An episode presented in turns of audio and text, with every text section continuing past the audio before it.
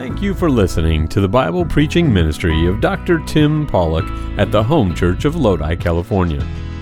You can get more information about our church and about starting a relationship with Jesus Christ at www.thehomechurch.net. Our prayer is that this message from God's Word will renew your heart and mind today. We are so privileged to have such wonderful music. So grateful to each of you here this morning. We are here in the house of the Lord on the Lord's Day. It is the Lord's Day. That's what Scripture calls it. It's uh, that means we're supposed to honor the Lord on the Lord's Day. And thank you for honoring the Lord by being here. What a wonderful crowd on this foggy morning. And for those of you that I know couldn't be here for some medical reason, some temporary reason, we love you and we're grateful that you're joining us online. And we look forward to hugging your neck soon and welcoming you here in the services. One brother I was mentioning before the service or talking to, he said, Boy, it's so glad to be able to be back in the house of the Lord. And so I'm grateful for those of you that can do that. All right, well, let's open our Bibles this morning to the book of Matthew, chapter 5. Matthew chapter 5, a sermon on the Mount.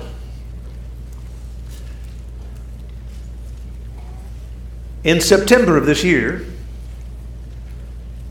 you may have recalled the international news item. A three year old boy wearing only a sweatshirt and a diaper was found sitting in a creek cupping water in his hands to drink. An astounding three days and nights after he was lost in the rugged Australian woodlands. Hundreds of people had been searching for him. I think we actually have a picture. There we go. Hundreds of people had been searching for him using every method at their disposal. With a person that young and the elements being so severe, time was of the essence. When the world rejoiced at his being found, only a few weeks later, about a month later, a three year old Texas boy, Christopher Ramirez, was found safe, dehydrated, found alive after being missing in the woods for four days. Again, hundreds of volunteers, loved ones, others rallied together day and night. They did everything possible to find this lost boy. The last story I share is not so warm. It's a heartbreaker. A couple of years ago, I read of a Kansas father who was there standing dead, standing, excuse me, over the dead body of his little son next to a large wheat field. His son had been missing for several days, and they found him. They had worked so hard to find this little child but the frigid nights had claimed their victim. Many had joined the search. The weeping father said these words, and it is powerful. Oh God, if we had only joined hands sooner, if we had only found out sooner. Brothers and sisters, today we live in a world of dear, lost children, people, men and women, and precious boys and girls. They are out in the field of this world, and they cannot find their Father's house. They cannot see above the weed of the world. They are perishing in the cold, frigid night of sin. And when morning dawns, it will be too late. Today, we have the single greatest recorded sermon in history. Our Lord Himself in one setting, in a wide gamut of topics, just kind of fire hose style, just laid it on them. He began with telling them how they could be happy personally, how they could be happy in their marriage. Now he kind of turns the table after he tells them how to be happy, how to have these amazing virtues that will make them such different people. Now he says, There's a reason for this. I want you to be the salt, and today I want you to be the light.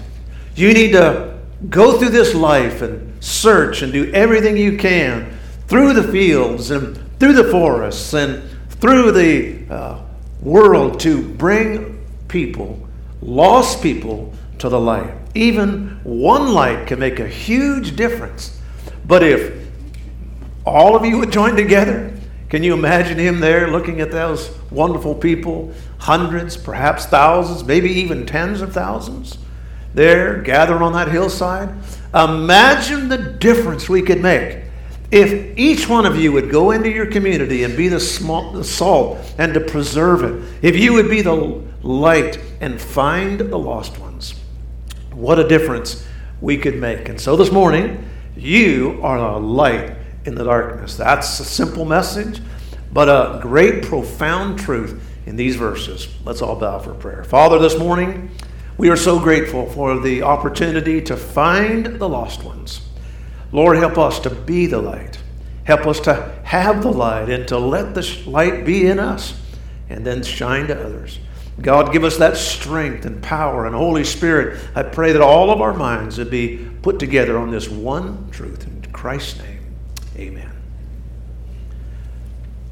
Last week we began to speak about the salt. Today we talk about the light. Let's go to chapter 5 of the book of Matthew. This same sermon is found in a more abbreviated form in the book of Luke. But here in the book of Matthew, it is full, it is wonderful, and it is powerful. Let's read together verses 14, 15, and 16. We'll be reading from the authorized version, sometimes known as the King James Version. If you don't have one, you can just get it on your phone there, or you can see the overhead here. And even if you're home, I want you to read this out loud because uh, out loud, the Bible uh, reminds us that faith cometh by hearing, and hearing by the Word of God. So I think it does some good. I found myself, even when I pray often, I pray out loud in private.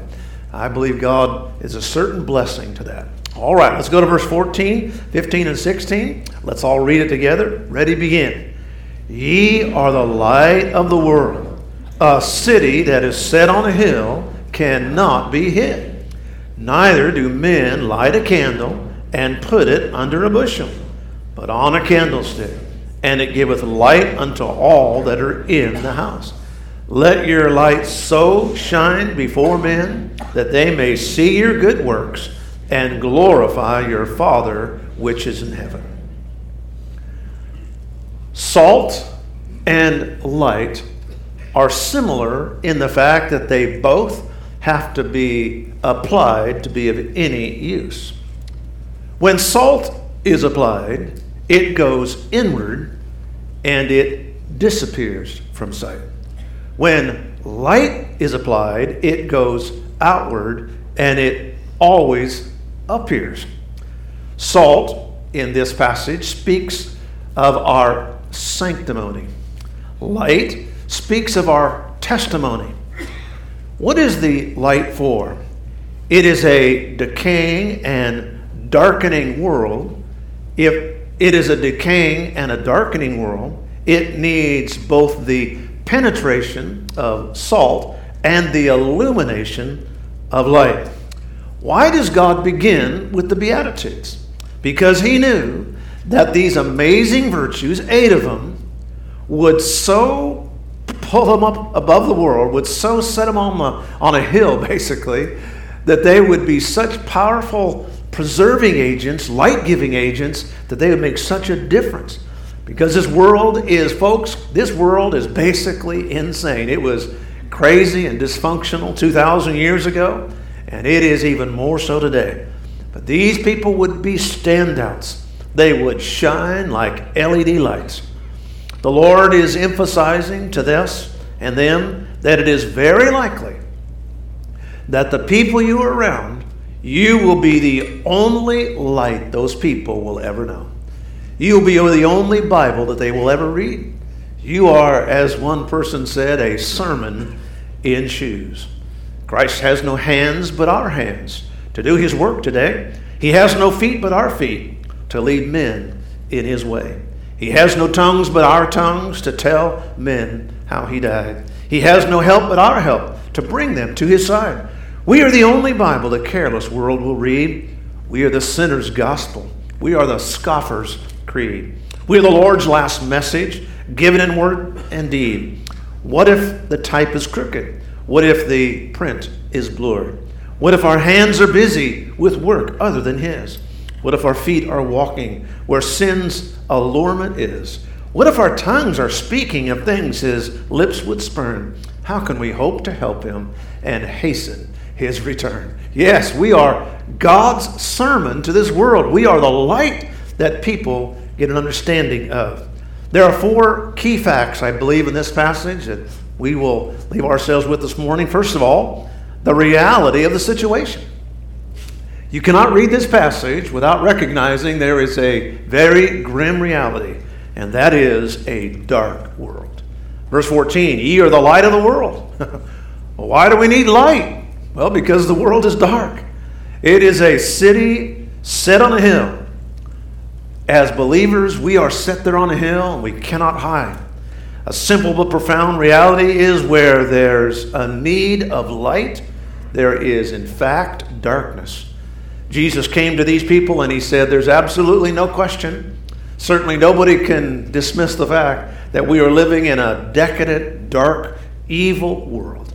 And it's only going to get worse. Can you imagine those words? Jesus looking out there saying, Folks, we are in a dark time. We need people to be the light, to bring the light. And that friend was 2,000 years ago.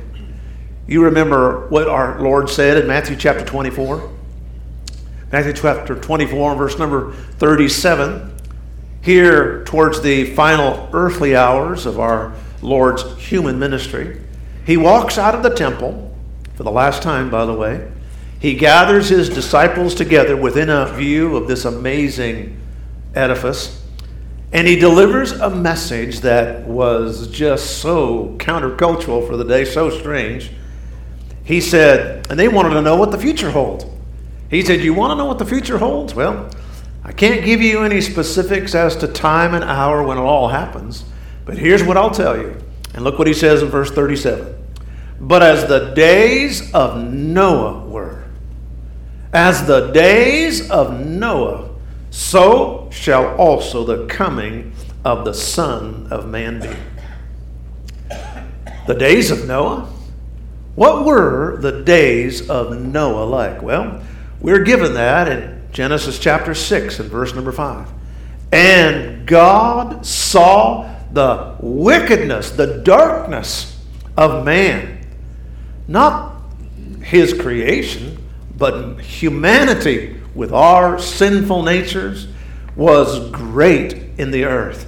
And that every imagination of the thought of his heart was only evil continually. Folks, I mean, you can't get it any more clear and plain and, in a sense, depressing than that. Only evil continually, always thinking. Have you ever seen or listened to some people and you thought, I don't think anything ever good comes from that person. Well, uh, while we can't judge a specific person, we can say that that certainly is a possibility. It is a possibility that people don't ever think about anything good, only evil continually. Now, I will say this the days of Noah are today. We are living in the days of Noah.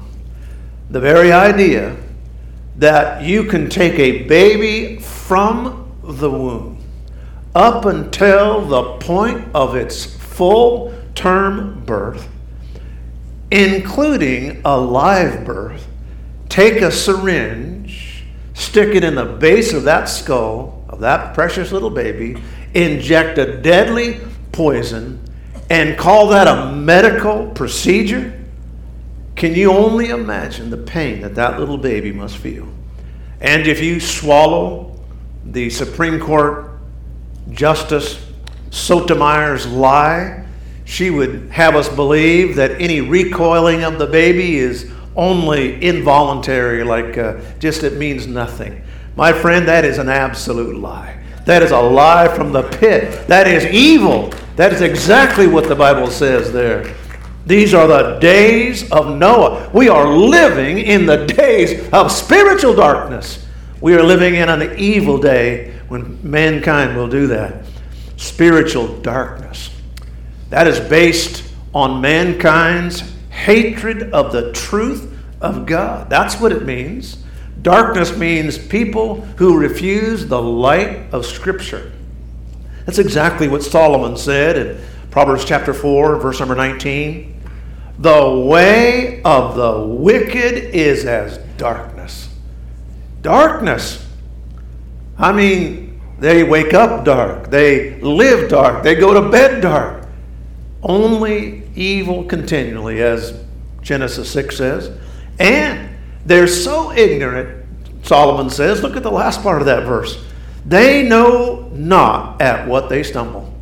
They are so ignorant, they have this, this illogical way of going about life and perspective on everything that's just like they don't even realize how absolutely crazy and insane they're talking. That's because they have no idea of what they stumble at. They have no idea about truth. They could have, they've just chosen not to. That's why Paul told the wonderful church in uh, Philippi, in Philippians chapter 2 and verse 15, he said, Brothers and sisters, you are the sons of God. You are the children of God. And you are living in the midst, right smack dab in the midst of a crooked and perverse nation. Let me say that again. A crooked and a perverse nation. Right smack in the middle, I have placed you there in the middle of a crooked and a perverse state, of a perverse nation. What is your job? Among whom ye shine as lights.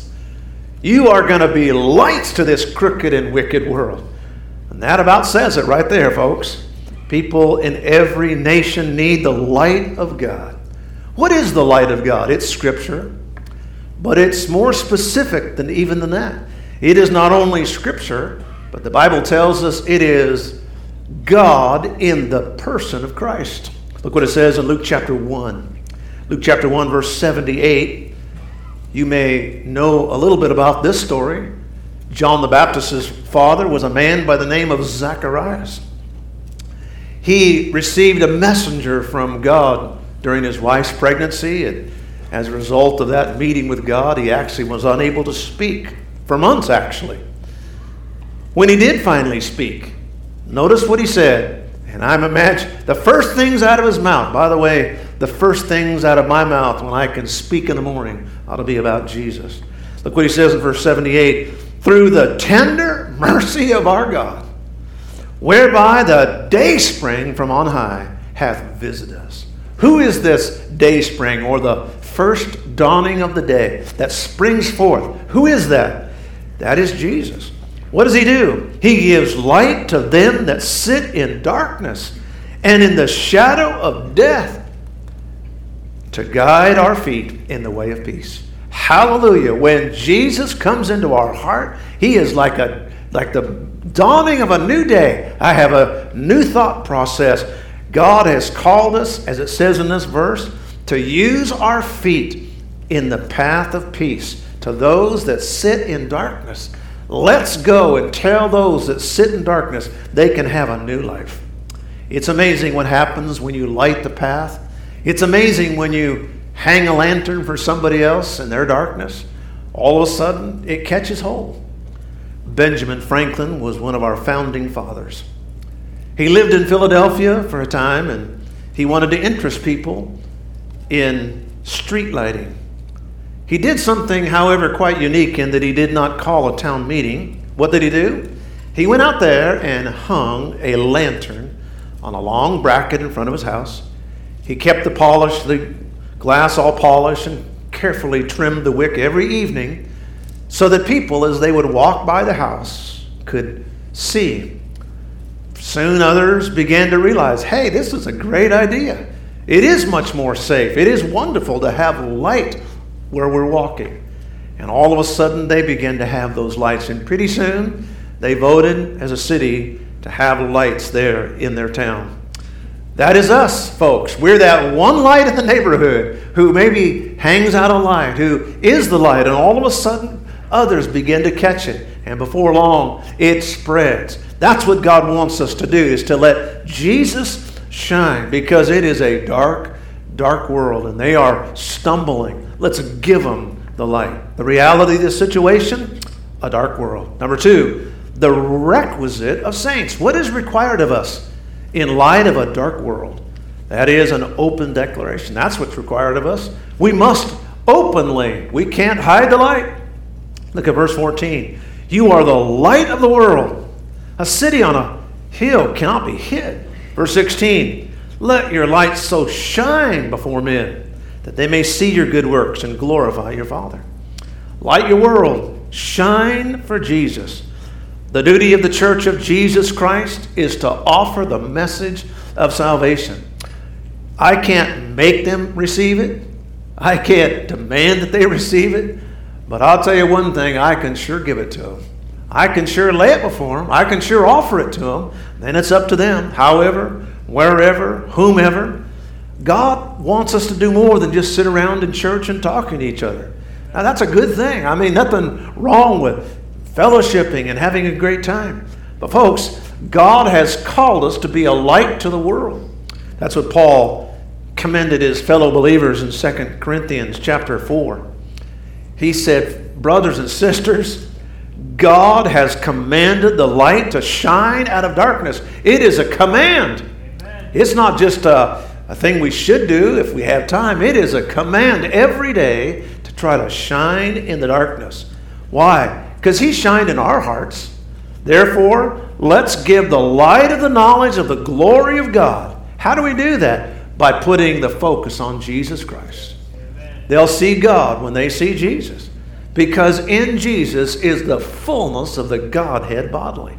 Just stop and consider how that God has changed your life. Think about the light that has come into your mind. I remember one brother here not too long ago said, Pastor, and he started laughing. He said, I remember the first time I was in your office. And you asked me uh, if I believed if I was die, I would go to heaven. And I went off on some crazy thing where I talked about, you know, the comets and the space. And he started laughing. He said, How did you ever put up with me? And I laughed. I said, Well, I knew you were just in darkness. But when he got saved he just so transformed. He is such a happy Christian now.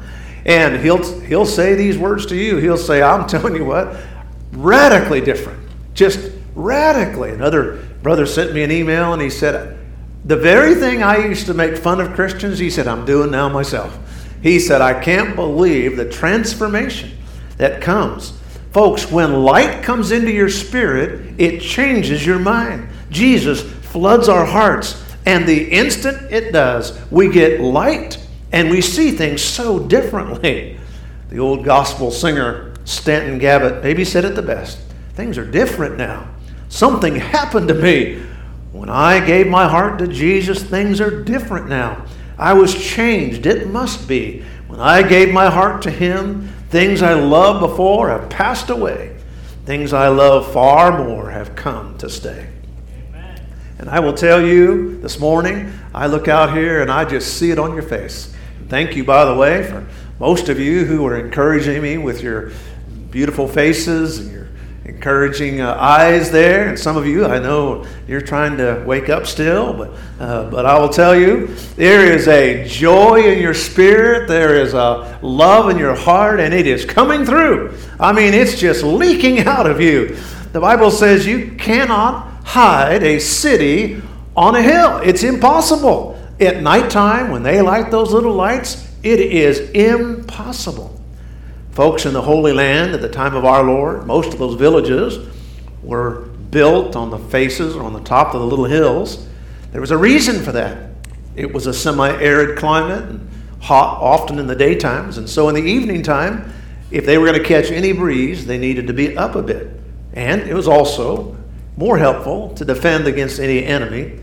And when the night came, they would open up all the doors, all of the windows, and of course, they wanted to see what was going on, and so they would light these little lamps. And so, if you were afar off and you were traveling, and you were coming down a road, hoping to maybe find a place to stay, they didn't have Motel Sixes. You'd have to come upon somebody's house and knock on it, and hopefully they would let you stay there with them. But when you would look off, you would see a city, a town, we would call it, a village in Scripture.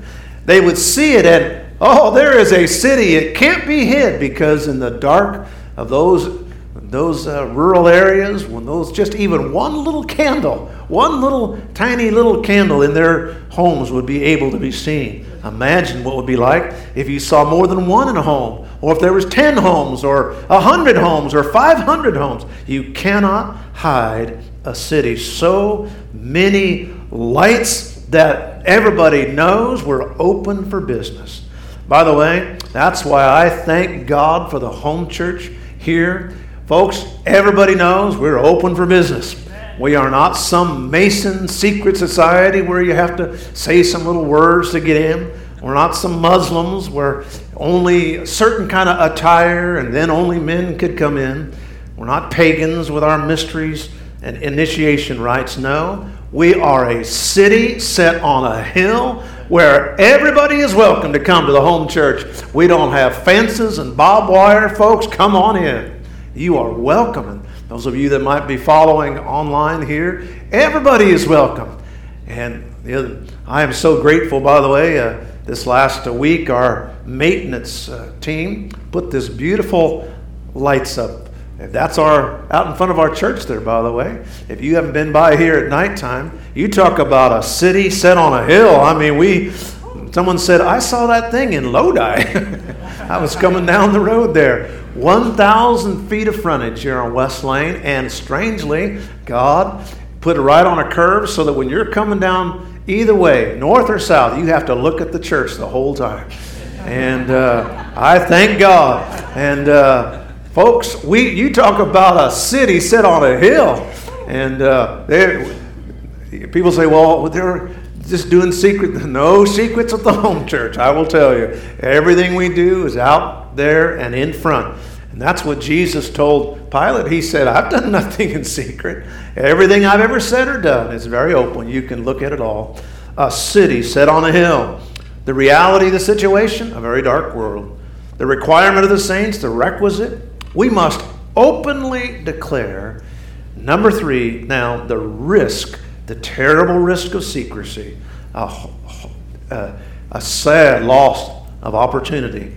Now he lays bare the sad truth, the high cost of failure, and the likeliness that so many people don't are not the light that they ought to be. Look what it says, verse 15.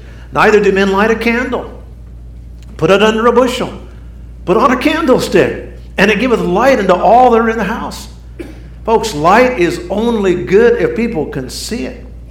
Light put in a place where nobody is, it does no good.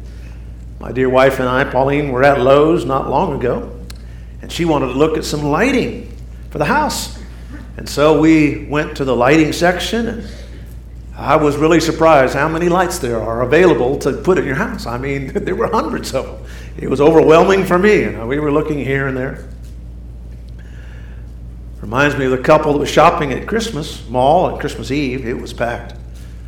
A wife was walking through the mall and was surprised to look up and see that her husband was nowhere around. She was a little upset because there's so much to do and she needed him. And so she called him on her cell phone and said, Where are you? In a calm voice, he said, Honey, you remember that jewelry store we went into about five years ago? And you remember that place, that beautiful diamond necklace that you fell in love with, but I told you we couldn't afford it? But I told you that one day I would get that for you. The wife choked up and started to cry and say, Yes, I remember that jewelry store. He said, Well, I'm in the sports store right next to that. And, uh, That was uh, Pauline and I at Lowe's. Where are you? Oh, there's too many lights here. But let's imagine for a moment that I bravely hung in there and we bought a light and took it home. And then after that light, she had it there and I just went over and put a blanket on top of it. She would say, We spent so much time and effort, and then you just put a blanket on the light. Folks, Jesus said, Don't take a basket or uh, some sort of cover and put it over your, uh, your, your candle there. He said that would be silly. That'd be terrible. A lost opportunity. In those days, they used a small terracotta lamp. They have a little spout at one end and a handle at the other. There was oftentimes a little wick there, and they would light that. They'd fill it up with oil, and it would burn. It would burn as long as the oil was there. Now, it would be unthinkable unless you're wanting to go to sleep and you don't want any light. Then go ahead and put it out. But the fact of the matter is, it is made to give the light. That's why that amazing woman in Proverbs chapter 31, that virtuous woman as she's called, it says in verse 18, her candle goeth not out by night. She was on the duty. She was on job, conscientious enough even to get up in the middle of the night to relight that candle so that there would be light to others. Are we? Do we get up in the middle of the light so that we can be a blessing to others, to give light to others? In the Sermon on the Mount, the Lord is calling for a new viewpoint. He is saying, folks, you have lived in darkness so long, you have been under the oppression of these Roman colonizers for so long, you have been under the oppression of this religious group for so long. It is time to be a light to this community. They need hope. They need joy. They need your light. And that's why in verse 16, he emphasizes your. There is an emphasis in that statement. Let your light. No, no, no, no, no, no. Don't put it off on your friend. Don't put it off on the community. Don't put it off on the group. Your light where you are. You're a little clay pot, but wherever you are, just shine your light. How will I do that? Notice what it says that they may see your good works. And you will so shine. You will so shine. Don't hide your testimony. Now, tomorrow you're going to get up, and maybe some of you will go to work with some of your people you work with, and excuse me, go to lunch with some of the people you work with. When you do that, will you bow your head and pray? Or will you be ashamed to make a stand for the Lord? Man, when you're in line this week and you're there, will you be angry or will you have a good attitude? Folks, the day you were born again, you got lit. You got lit. Lit up.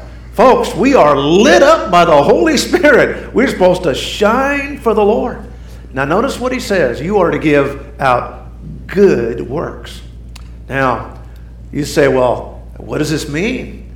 Uh, it doesn't mean I'm supposed to wear a LED necklace and have a little sign on then there that says, I picked up trash this week on West Lane. No.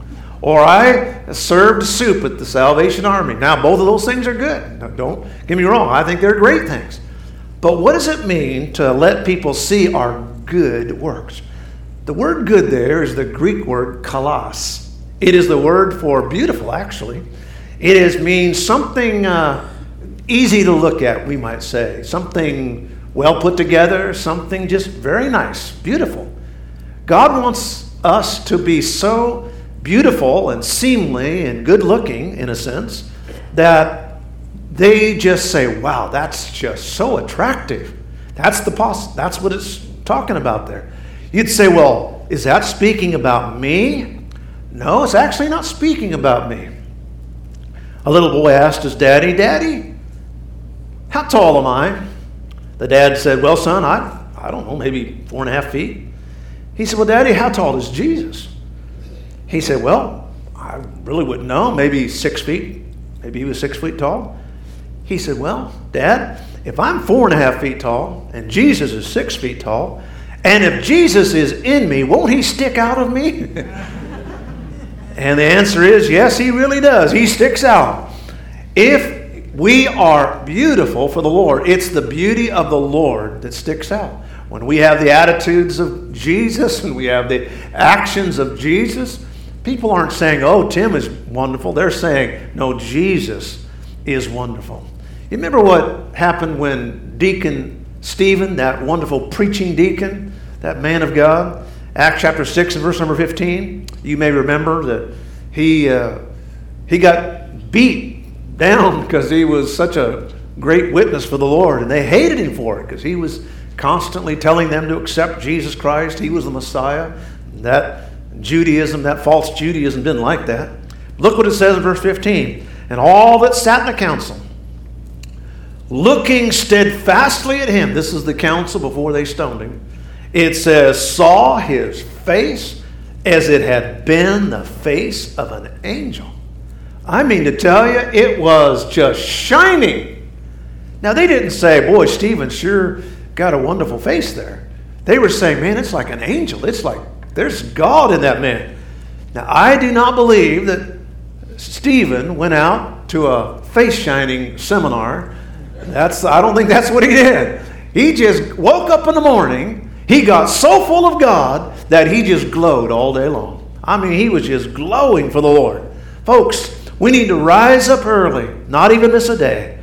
Pop open your heart's gas tank, put in the nozzle of the Word of God in prayer, and you are allowed to top it off, and it'll just overflow everywhere. That's what God wants us to do. Find the light and be the light. You'd say, Well, I'm not that important. I'm just a common light, folks. It's not how fancy we are, it's how useful we are. What's the most important light in the house? Is it the beautiful chandelier that we have in our entryway? No. It is not that light. It is the light that's over the steps so that we don't trip and fall.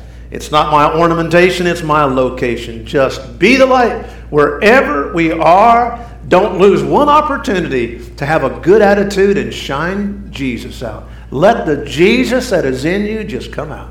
Let him stick out all over. The reality of the situation, very dark world. The requirement of each of us as saints is an open declaration. The risk of our secrecy is very high, a great lost opportunity.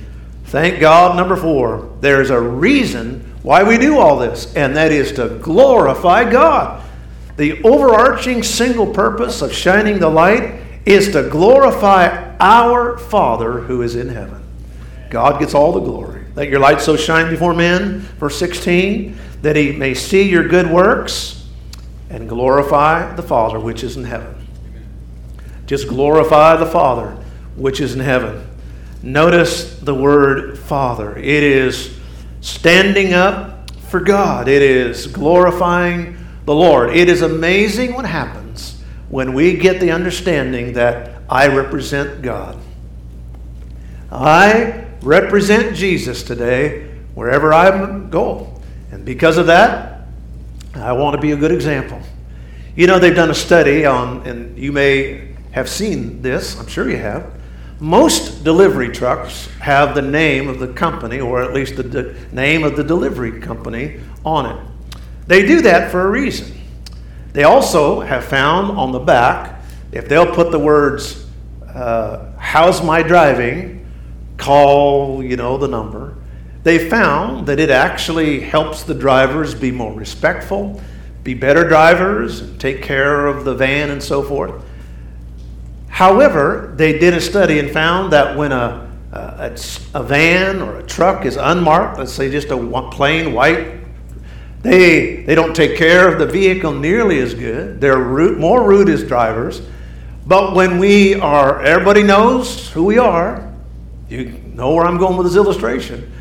That when we bear the marks of our Lord, when we have Him plastered all over us, when they know we're Christians, folks, it makes a difference. Just imagine what would happen if we had a sticker on our back that said, How's my living? How am I doing? How am I driving? Call the Lord.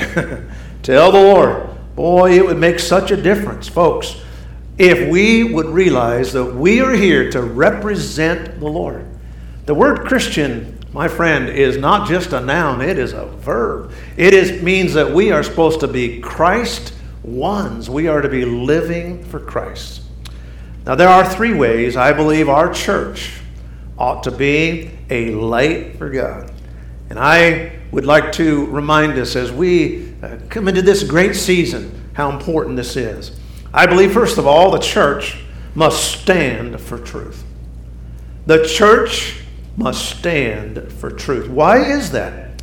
Because, as it says in 1 Timothy chapter 3 and verse 15, that the church of the living God, He is a living God. He's not just some dead concept on a piece of paper, some religion. No, it is the church of the living God.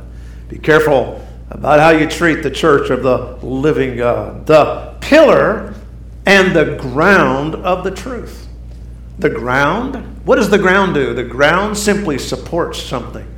We're not the ones who uh, create the truth, we're not the ones who uh, make the truth, we just support the truth. We hold the truth. It doesn't say that the uh, colleges are the pillar and ground of the truth. It doesn't say that Christian schools are the pillar and the ground of the truth. It doesn't say that as a person. No, it says the church job is to be the pillar and ground of the truth. Folks, that is an absolutely unique calling that we have been given to give out the truth. Now, if we're going to give out the truth, which is the light, then we're going to be, by its very nature, pitted against the darkness. It would be sinfully negligent then for any church to remain passive when the rivers of godless misinformation, relentless media propaganda flow like a polluted river. I got an email not too long ago, hear it now and then. The church is becoming too political. I will tell you, you hear me cl- clear, and I hope there's no misunderstanding. Since when is it wrong for a church, which is a moral institution, to hold up the Bible and to influence people towards a viewpoint that aligns people with biblical principle? When did that become wrong? I'm telling you, folks, that is craziness. Too political? No, what you mean is it's not your politics. That's what you really mean. This past year, our government exploited fear in order to justify, for the first time in American history, the banning of public worship indefinitely. All while they said it's perfectly fine for bars, strip clubs, marijuana dispensaries, casinos to remain open. They allowed rioters to gather and express their moral outrage of what was going on. Folks, I'm telling you, as God's people, the church will not and must not ever be silenced or marginalized. It, we, this is the day we need to stand for truth as never before. And in a day when truth is being falling in the streets, our church must stand for truth because there's no place else that's going to be given. None. The church must stand for truth. Not only must the church stand for truth, but the church must rejoice in hope.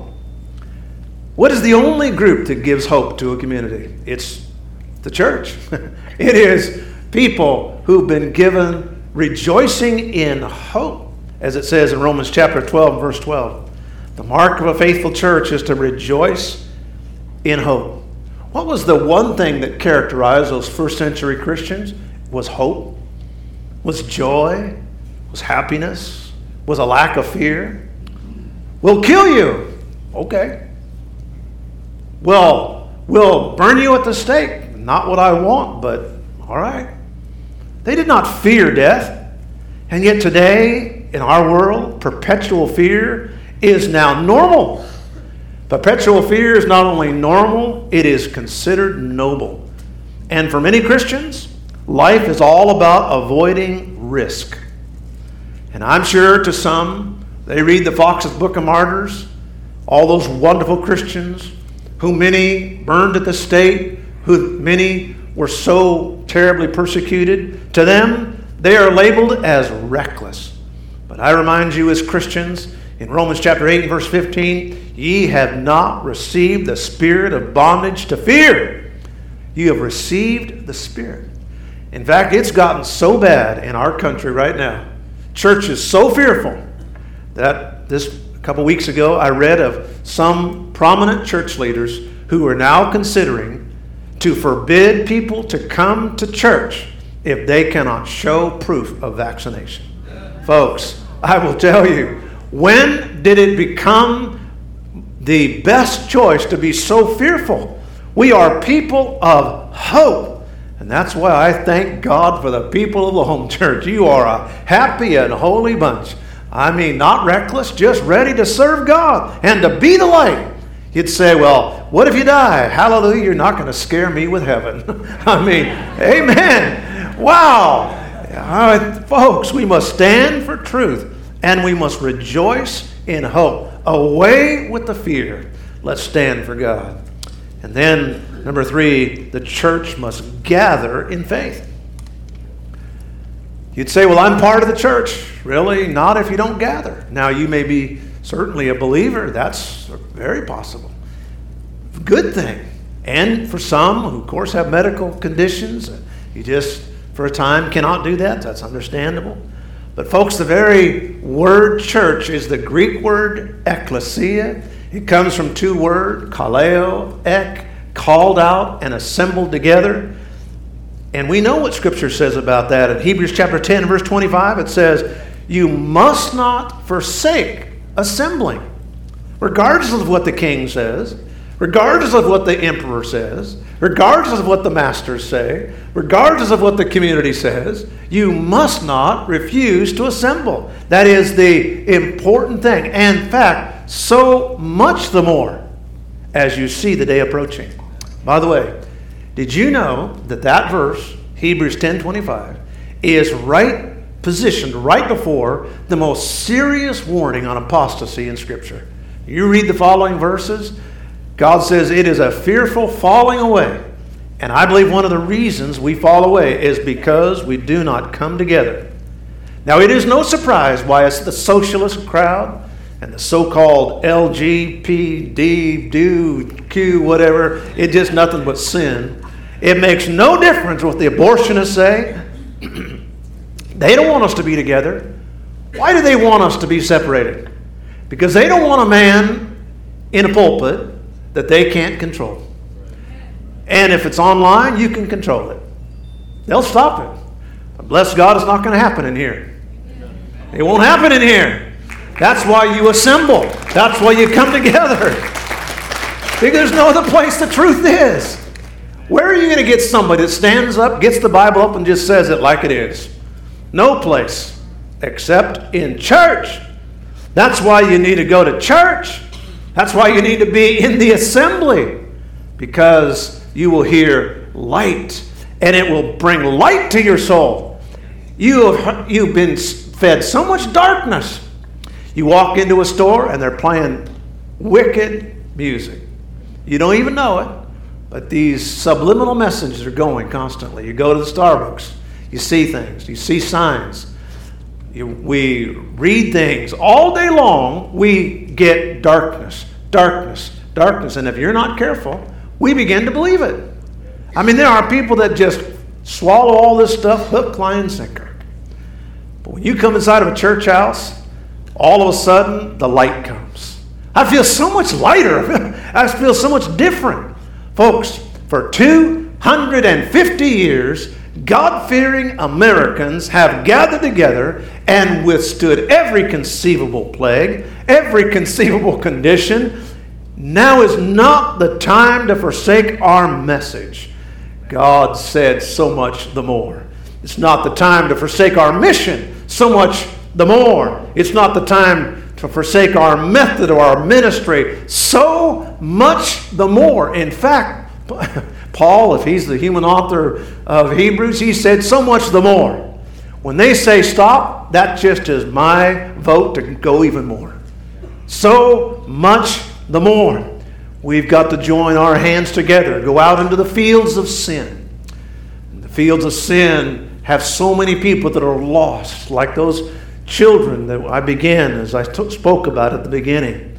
Folks, I don't know what is ahead for us, but I hope you're listening. The days in America are not like they've ever been.